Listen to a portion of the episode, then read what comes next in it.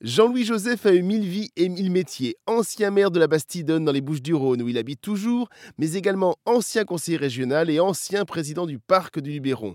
Il s'est lancé depuis quelques années dans le renouveau d'un fruit à coque qui avait disparu depuis sensiblement 1950, la pistache.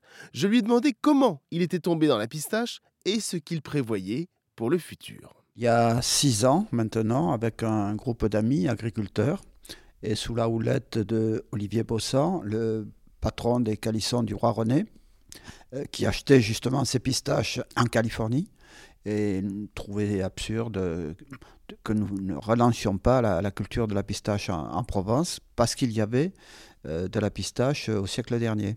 Ça s'est arrêté aux alentours de 1950 avec l'arrivée de, de la mécanisation. En arrivant chez vous, effectivement, il y a des petits pistachiers.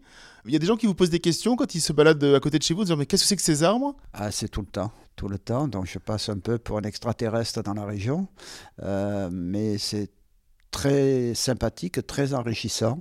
Euh, c'est aussi un, défi, c'est un peu de stress, hein, euh, parce qu'on ne sait pas où. Voilà. Mais cette année, il y a déjà un résultat concret. Euh, et avec une pistache de Provence qui va avoir un goût particulier parce que le terroir est particulier. Chaque pistache a un peu le goût de son terroir. Est-ce que vous savez combien sensiblement il y a d'arbres de, pistachiers en Provence? Combien ont été plantés?